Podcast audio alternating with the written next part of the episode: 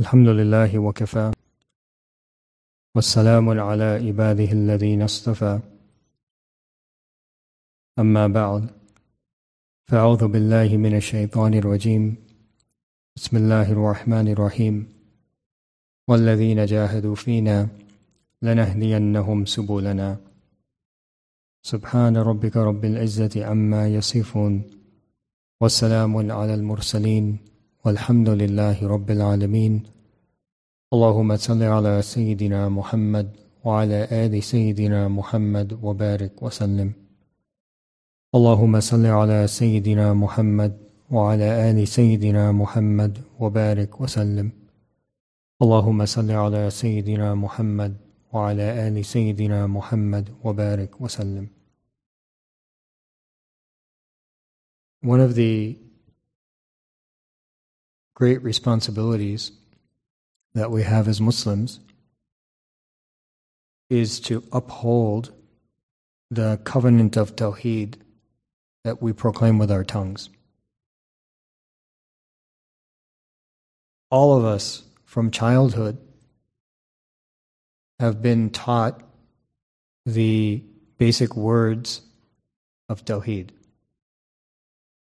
All of us will say La ilaha illallah and obviously, when we make that statement, we proclaim with our tongues that there is nothing worthy of worship except Allah. And it's important for us to recognize, however, that when we make a, statement of Tawheed, that this statement of Tawheed actually has different layers to it. The very foundational layer of Tawheed is that a person, in the most evident and outward way, avoid worshipping other than Allah subhanahu wa ta'ala. So, for example, at the time of the Prophet there was the kuffar of Mecca, and they were worshipping hundreds of idols to the extent that they had idols in the Kaaba, they had idols uh, in their homes, they had idols for various festivals. And that was a very evident and outward violation of Tawheed. Similarly, if you see somebody worshiping other than Allah, whether that be idols or whether that be any other form, that is very, very evident. And Alhamdulillah, thumma Alhamdulillah, Allah subhanahu wa ta'ala preserve and protect us.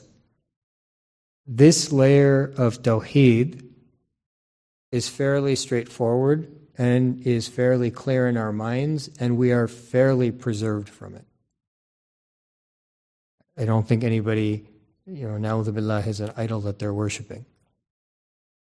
So that's the very, very entry level of Tawheed. And it was so firmly established at the time of the Prophet ﷺ that even till this day its foundations remain.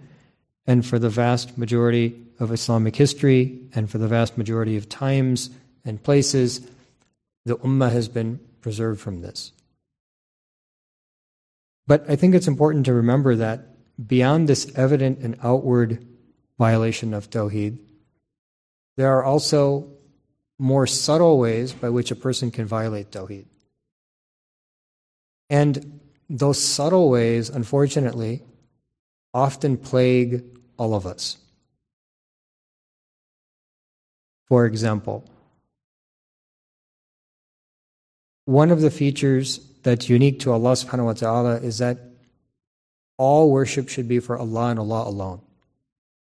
Now we say that with our tongues, and we evidently and outwardly avoid that, no doubt about it, as I sp- spoke about earlier. You know, nobody is going to now place an idol in a place and begin to worship it. But at the same time, I think it's important to appreciate that within all of us, there is a little ounce of pride and arrogance that, if exposed to the wrong elements, can slowly grow in our hearts and eventually take over our souls. And there's no exception to this. All of us have this very dangerous potential to have a desire to be to attract other people's attention and in essence almost to be worshiped now i'll give you the most extreme example and it'll become clear what i'm trying to say. Inshallah it'll become clear. The most extreme example would be the example of fir'aun and the quran establishes by the way this is the islamic paradigm. This is the most extreme example. So what was the statement of fir'aun? The statement of fir'aun was ana rabbukumul a'la that I am your Lord Most High. Now, Fir'aun, he was the paradigm, he was the most extreme example of the person in the history of humanity whose arrogance and pride was so beyond its bounds that eventually it led to him making just the most extreme statement by saying that I am your Lord Most High. Now, by the way, when he says, I am your Lord Most High, a'la, he's not saying he created the heavens and the earth. He knows he didn't create the heavens and the earth.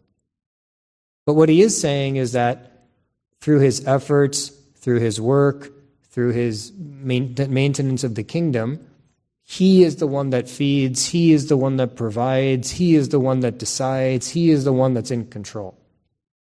So, from that perspective, which is an extreme perspective, he's claiming to be like a God.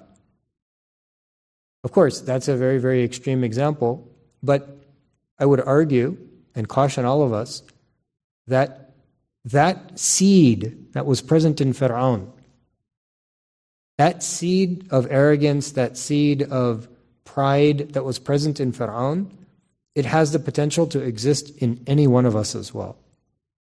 So when the Quran establishes this paradigm and teaches us, or let's say preserves the story of Fir'aun and how Musa salam dealt with Fir'aun, the purpose isn't to tell stories or to somehow have a history lesson. The idea is for us to recognize that any one of us has the potential to develop such arrogance and such pride that we ourselves begin to think like we're gods. Now, are we going to make such an extreme statement? No. But we begin to act or think or even incline ourselves towards that arrogance, and the problem with that arrogance is that that arrogance precludes Jannah. In fact, the Prophet ﷺ mentioned to us that a person who has even just a mustard seed of pride slash arrogance will not be able to enter Jannah.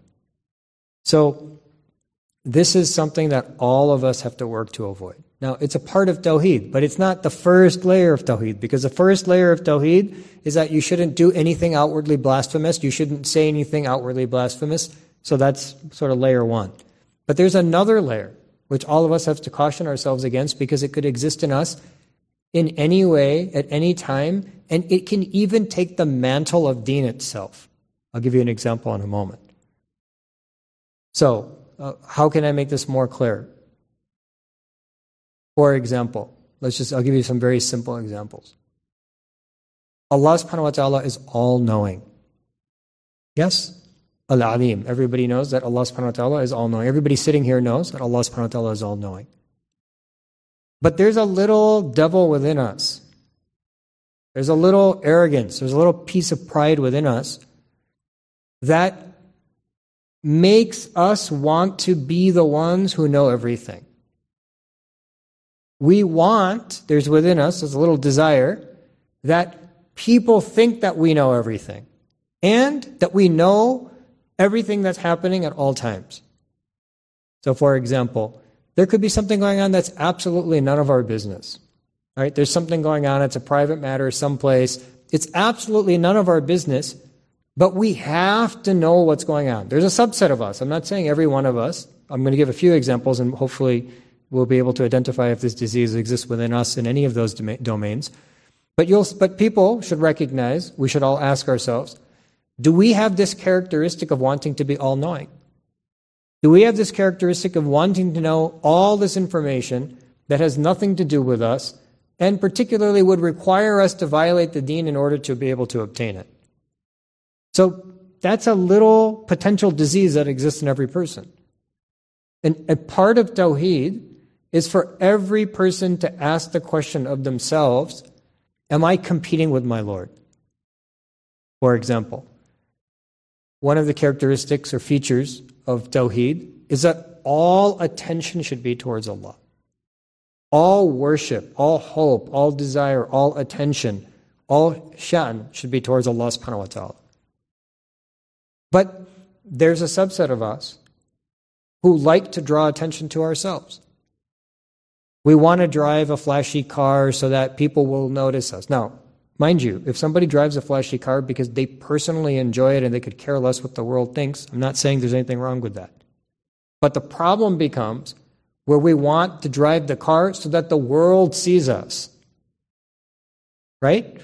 That becomes a problem because essentially what's happening in that case is that the reason that I'm driving that car, or the reason that I'm wearing those clothes, or the reason that I'm living that lifestyle, or the reason that I walk in a certain way, or the reason I might, might even talk in a certain way, is because I want to attract the attention of people towards me. Now, if I'm trying to attract the attention of people towards me, what I'm really trying to say is that your focus should be on me. I'm trying to make myself like a little Lord.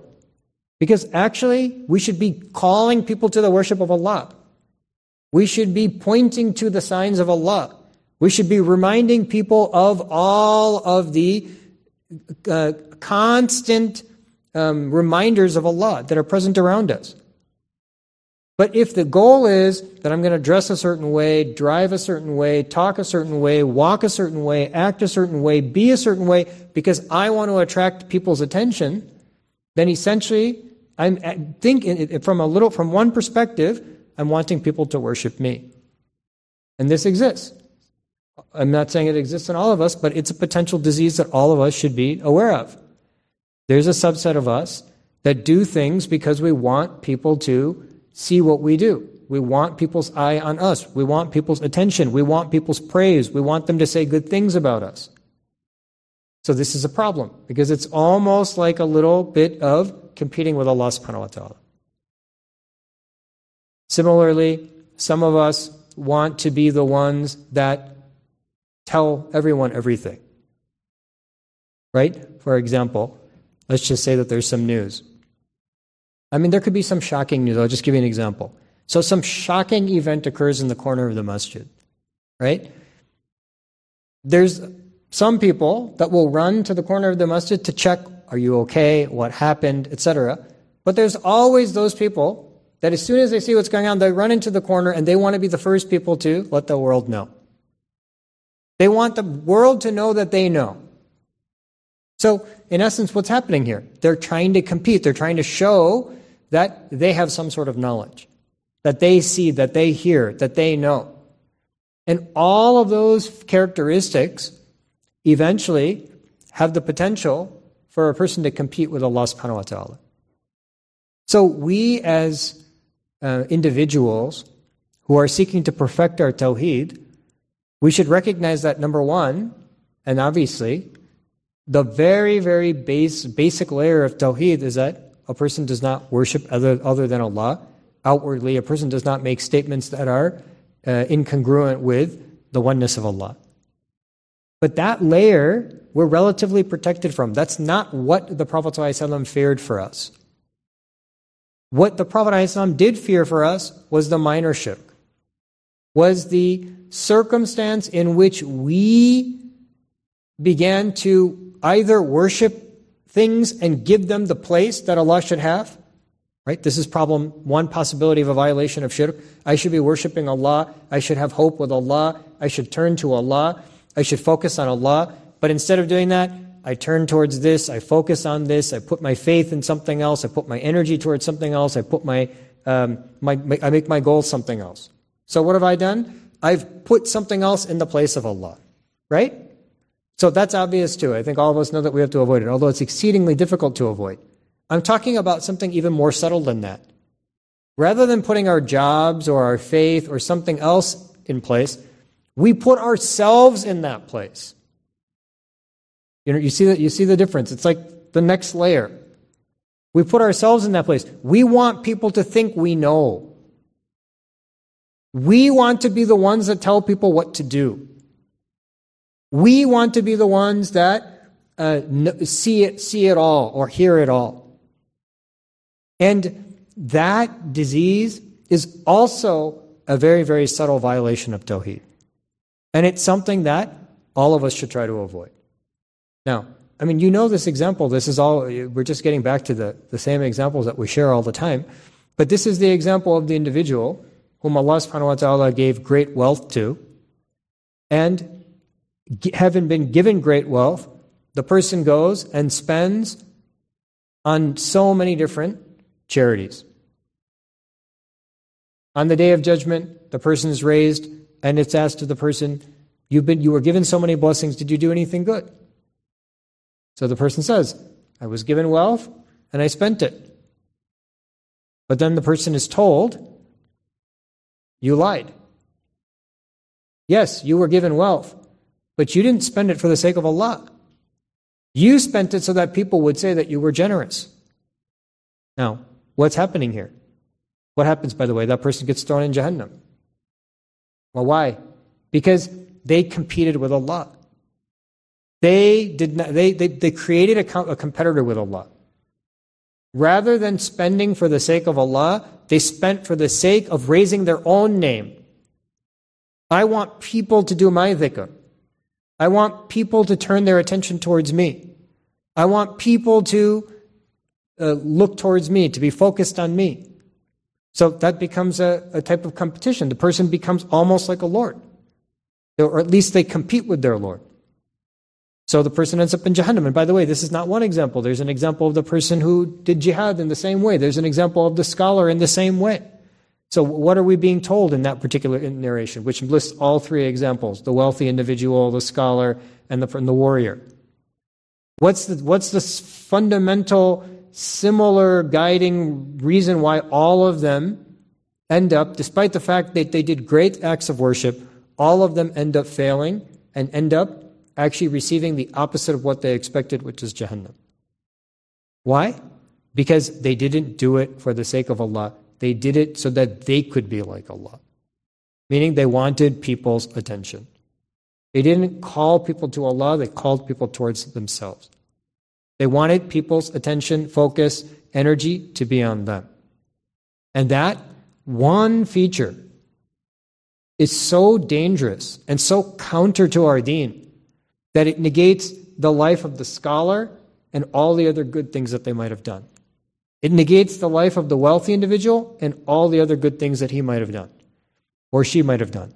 It negates the uh, life of a warrior and all of the sacrifices that they made. I mean, these are the three very, very high states that a person can achieve in, in their religion. All of it is negated by one simple um, premise, which is that they became arrogant and rather than raising rather than the goal being to raise the name of Allah the goal instead became to raise themselves. Now by the way this disease is so dangerous that it actually forms the entire foundation of good versus evil. This disease is so dangerous that it actually forms the entire foundation of good versus evil because what was the sin of Shaitan? How did Shaitan become Shaitan? The sin of Shaitan, how Shaitan became Shaitan, was through arrogance. That was the only problem. He didn't want to accept the command of Allah subhanahu wa ta'ala because he felt that he was better. So why should he, for example, bow to Adam alayhi salam? So this arrogance this uh, characteristic, it, the potential exists in all of us. The most extreme example is Fir'aun. And that extreme example was painted so that we can never, ever go anywhere near that. But that doesn't mean that that's the only example. And that doesn't mean that that's the only symptom. For us, we should be wary that every single action that we do should always be for the sake of Allah and we should see ourselves in our limited capacity, and we should see Allah for who He really is. It's, e- it's easy to think that I know, or I, I control, or I can compel, or I'm the one that sees, I'm the one that heard. Oh, you didn't hear this? I heard it. Let me tell you. That um, is it's, it's very common and it's very easy to fall in that trap. And by the way, the cure for this disease is for a person to do a tremendous amount of dhikr and to always scan their heart and their actions and uh, their being in order to identify even the smallest degree of this type of arrogance. Now, why does uh, dhikr assistant help in this? Because essentially, the reason that we exhibit such behavior is because we lose sight of the reality of Allah vis a vis ourselves. We become inflated on ourselves and we lose, we lose sight of the reality that we are essentially nothing. I mean, if you think about it, in space, we're nothing. We're not even a speck of dust in the, in the universe, in the grand scheme of the universe. And in time, we're nothing. We're not even a blink of an eye in the grand scheme of the reality of time. So, we, as not even being a speck in place and not even being a blink in time, think that if I know and I tell other people that I'm somehow something special, if I see and I uh, can explain to other people that I've seen something that they haven't seen, that I'm somehow special. If I uh, am asked a question, I should always have an answer so that people always think I know. It's not, I can't say I don't know. But the reality of that is that we just become inflated on ourselves. We begin to see ourselves as bigger than we are. We begin to see ourselves as uh, existing in more space than we can occupy. We begin to see ourselves as more permanent than we actually are passing. But if a person does dhikr, then what that does is that resets. It turns the uh, eye of the camera away from us and turns the focus of a person towards Allah. And the moment a person focuses on Allah, the only conclusion that they can come to is that Allahu Akbar. Allah subhanahu wa ta'ala is bigger than all that my mind can contain, including myself and my ego and my arrogance and my desire for people to know, think that I'm something, my desire to feel like I know, my desire to think that I see, my desire to think that I heard something that other people haven't heard, all of that becomes wiped away if a person truly focuses on Allah. Because once a person begins to appreciate and experience the dhikr of Allah, then all focus and attention turns towards Him, and they begin to realize how inconsequential they are, how irrelevant their existence is, and how, de- how dependent they are on the one who is independent of all. So that's the first solution, is to do dhikr. And the second solution is to constantly scan one's heart and one's mind and one's actions to ask the question whether this weed exists in the garden of my deen. This is a weed in the end, right? It, it can pop up at any time. Our guard can be down. Our, you know, our connection with Allah can become weakened at certain points. And this weed can begin to grow in this garden of faith that we have. And the only person who's going to be able to remove it before it becomes some crazy tree that you can't pull no matter how hard you tug, you can't remove it from the ground, is the person who continuously scans their hearts recognizing that they are never free of the possibility of arrogance, that they are never free of the possibility of deceiving themselves. Doesn't matter how pious we are, doesn't matter how uh, advanced we are, it doesn't matter how many degrees we have, it doesn't matter how many books we've read, it doesn't matter if we're a scholar or we're a common man. All of us at every point in our life have the potential for this type of arrogance to arise, and shaitan knows that this is like the thing that multiplies by zero. Shaitan knows that this is the thing that multiplies by zero. You take a billion and multiply it by zero, you're left with zero. You take a billion and you multiply it by zero, you're left with zero. Why? Because it completely knocks out any number and puts it back to zero. So if shaitan can get us to violate tawheed, which is the essence of this deen, in even the most subtle way, it'll take a scholar, multiply them by zero, and put them in Jahannam. It'll take a wealthy person, multiply them by zero, and put them into Jahannam. It'll take um, the warrior and multiply all of their, li- their life by zero and put them in Jahannam. So, this is the challenge that shaitan is continuously trying to seep in the heart of every believer. That people should worship me. People should think I'm something. People should, why, why, how, why do people talk to me like that? Don't they know who I am? Right? I mean, isn't this a common thing that we think within ourselves? How did they talk to me like that? So, I mean, we can ask, we can stop and ask the question, oh, I'm sorry, pardon me. What do you mean talk to you like that? Who are you? You know, I'm this person. I'm this big person. I'm the boss. I'm the one that makes decisions. I'm the one that tells people what to do. I'm the one that knows. Now they're going to see. You talk to me like that, you're going to see what's going to happen to you, right? I mean, this is just a, a type of arrogance. I'm not saying that doesn't excuse people from behaving with proper adab. Everybody has to behave with adab. But we're making, we make the claim upon ourselves that how could people treat me that way? Who do they think they are? Do they not know me? How could people talk to, that way, talk to me that way? Do they not know who I am? So, yeah, why don't you sit down in the front of the masjid or outside parking lot, take the megaphone and tell the world who we are? That nobody should treat us that way, nobody should speak to us that way, nobody should act that way. I, am not saying that we don't have to behave in certain ways with certain people. We do. The deen binds us to have other. We have to treat our parents a certain way. We have to treat the elders with respect, etc. But I'm saying that this attitude that we have it has to be erased because it can potentially become a very, very dangerous tree or, you know, something that completely overtakes our, or very, very dangerous weed that completely overtakes our garden. And Shaitan knows it, and it is actually the sin of Shaitan. Remember, Shaitan was the most pious, right? Shaitan was among of, of the jinn and was the most pious of the jinn, had been brought into uh, this high status by Allah subhanahu wa ta'ala. But what was the failure? The failure was arrogance. And that arrogance just multiplied him by zero and wiped him away and made him the primordial force of evil until the end of time. So we should fear that. We should be constantly asking that question.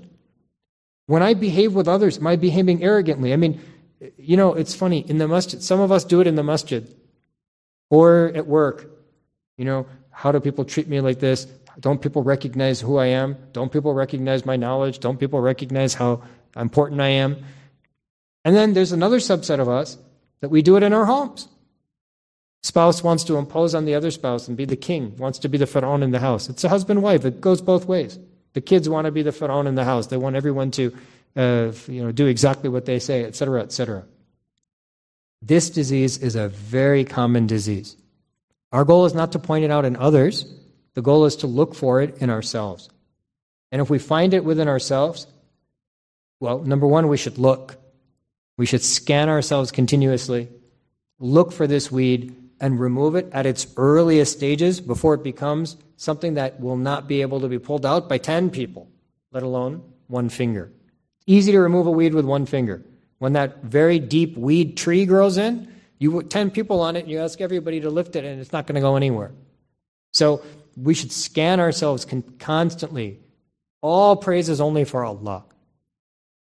All attention and worship is only for Allah. All knowledge is with Allah. I mean, nowadays, honestly, I just scratch my head. You know, person, I shouldn't get into all these topics, but person doesn't even have a basic understanding of biology and is commenting about medical science. I can tell you, okay, I myself have studied more than anything in my life, I've studied medical science. That's more than anything in my life, I've studied medical science. And I'll tell you the only conclusion I can come to after having studied medical science and taught medical science for close to 20 years now. The only conclusion I can come to is I just ask myself, how can we be so confident when we know so little? That's like my fear.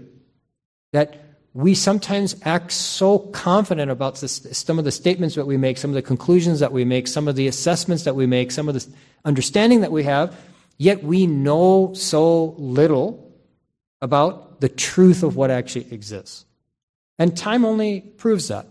Because if you go 50 years back and you read what we used to say, I'm saying the people in the medical field used to say, then, I mean, even forget about 50 years back. When I was a medical student, I remember I was a second year medical student. One of my lecturers stood up in front of all of us and said that, you know, everything that I, uh, I can tell you right now, I'm going to give you a lecture, And I'm going to tell you that 90% of what I teach you, you're going to find out is wrong. 90% of what I teach you, by the end of your career, you're going to find out is wrong. Because it's all we understand today. It's all we understand today. And in the future, we're going to learn that many of the things that we presumed to be fact and were treating, you know, as if it was foundation, actually in the end were wrong. And you can see these things all the time. When I was younger, everybody said, "Don't eat fat, don't eat fat, don't eat fat," and it was such an uh, it's like it's like what person can't see. If you eat fat, you become heavy. Makes sense. Now they say, "Oh no, you should actually eat fat." You, because actually, when you eat fat, it makes you feel full. Otherwise, you eat all empty calories and you just keep eating, eating, eating, eating, eating, and that's what makes you heavy. It's a lot more biochemistry there. I'm simplifying the matter, but I'm just saying, like, the same people with all of the degrees from all of the major universities throughout the whole world all stood up and were crying A. And now the next generation comes and says, oh, well, A was wrong, it was actually B. In the 1970s, every baby that was born, they would send you home with the cans and cans of milk. They would say, no, no, no, this is the best for your baby. Because this has all of the most essential amino acids, most essential lipids, most essential proteins that are necessary for a nourishing baby. This uh, milk that the mother makes cannot compete with this can. This was like 1970s. Go read 1970s. Now, the, they, no, mom's milk is best, and all these cans, you know, they're used in certain circumstances, but nothing beats mom's milk. So, Anyway, I'm just trying to say that the one thing that I've learned after so much time is that I, uh, the only question I ask myself is how can we be so confident? How can we speak so confidently when we know so little?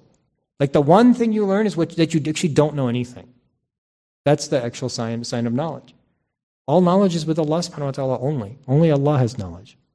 Now, does that mean that we don't know? Of course, there are things that we know and there are things that we don't know. And Allah subhanahu wa ta'ala, He he grants us certain knowledge and we gain that knowledge over time, and that's part of the blessing and mercy of Allah subhanahu wa ta'ala upon humanity.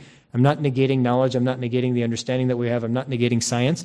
I'm just saying the confidence that's ex- exhibited, even by the people who are the most educated in the field, sometimes crosses the boundary of actually what's known. Now, if that's the circumstance of the people who are educated in the field, then how is this person who never even passed high school biology getting on podcasts and talking about medical science, you know, hey, I think this and hey, I think that. It's like head scratching.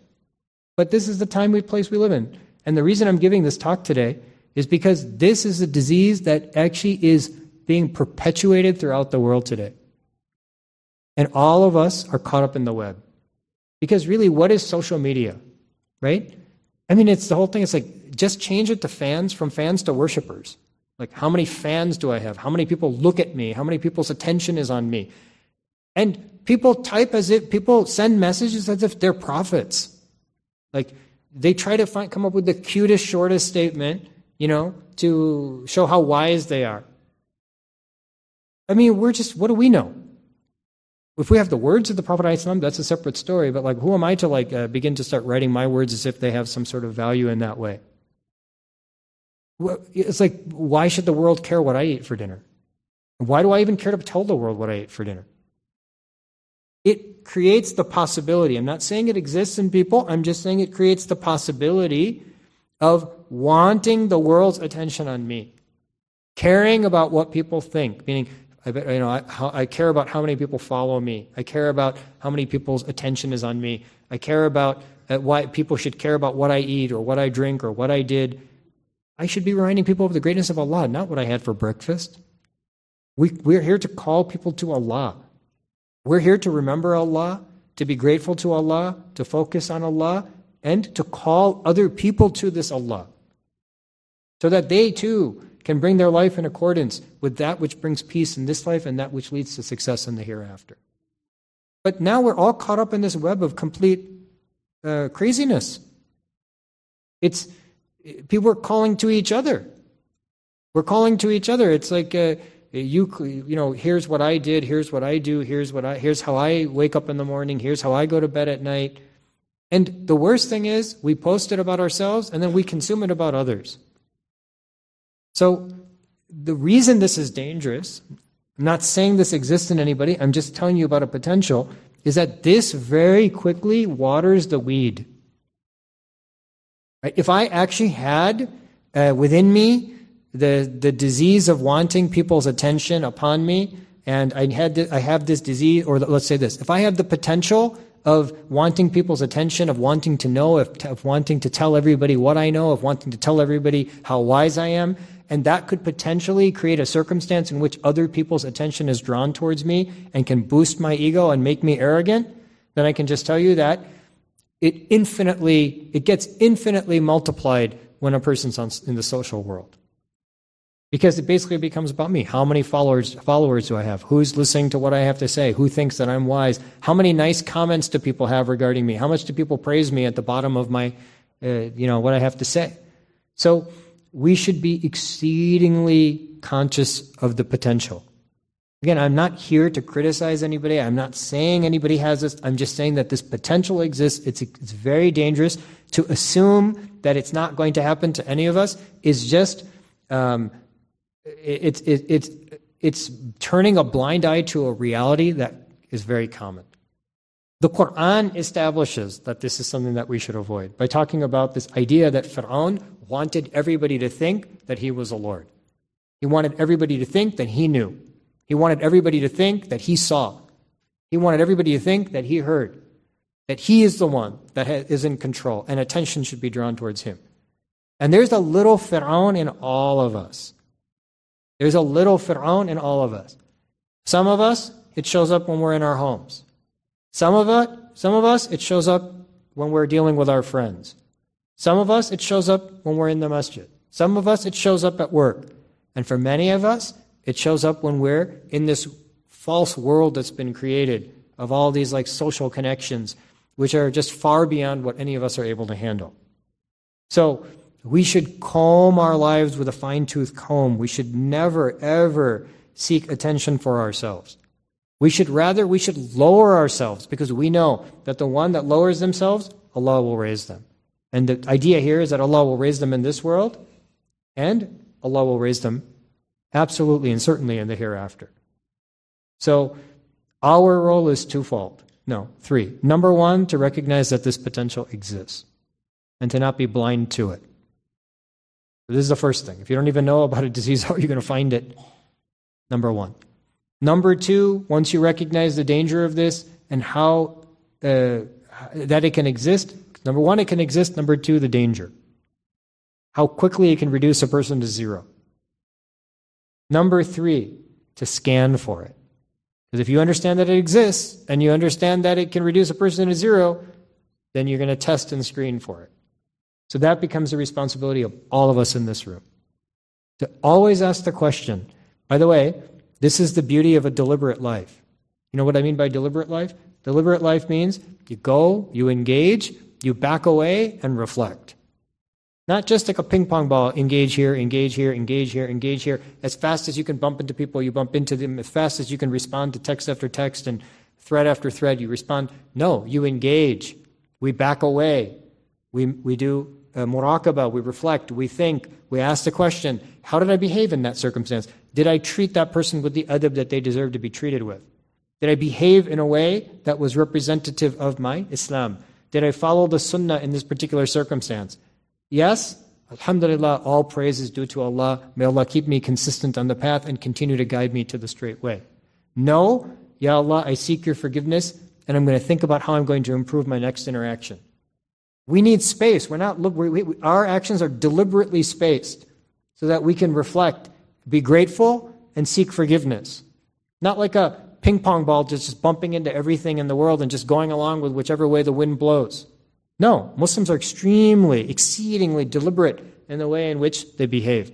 Because that's the only way that shukr and istighfar is going to exist in the empty spaces in between. So this is a responsibility that falls upon all of us. And we have to screen for this disease. We have to screen for this, meaning we have to constantly comb through our lives in a deliberate manner, asking the question whether this type of arrogance exists within me. Am I seeking people's attention? Am I doing things in order to gain other people's favor or attention? Am I am, am I trying to act like I know more than I know? Am I trying to show that I have knowledge? Am I trying to show that I'm the one that sees? Am I trying to show that I'm the one that hears? All of this is potentially competitive with the notions that are established by Tawheed. So these few simple principles are so important in this day and age because of the dangers that surround us and the potential for utter failure if we don't clean our lives of the potential of arrogance and of the potential of um, uh, of this uh, disease of the nafs, disease of the heart. And this is one of the very, very key aspects of tazkiyah. Tazkiyah, I've spoke about many times, to purify the soul, to remove that which is uh, discordant with deen so that we can grow and develop. And this, this is one of the features because it's basically just if it's just a pillar of tawheed. There's no fear that we're, we're going to get up and start bowing to idols. That's not the fear that the Prophet ﷺ had for us. But the fear that he did have for us was that we would begin to exhibit these lower levels of shirk, which can cause failure at the level of almost worshiping idols. Because, I mean, look, if a person worships idols, they're going to end up in Jahannam.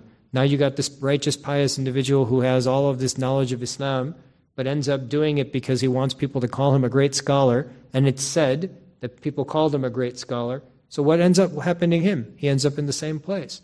Fine, the depth may not be the same, meaning the depth of degree of Jahannam may not be the same, but in the end, he ends up in the same place. So we should be very, very careful to pr- protect and preserve the oneness of Allah subhanahu wa ta'ala, to turn towards him, to Him alone, to worship Him alone, to call towards Him alone, and to never compete uh, in that call. We should call people to Allah, we should not call people to ourselves. May Allah subhanahu wa ta'ala make us amongst those who are able to appreciate the dangers of arrogance, and may, may He make us amongst those who are able to stamp it out from our hearts. وآخر دعوانا أن الحمد لله رب العالمين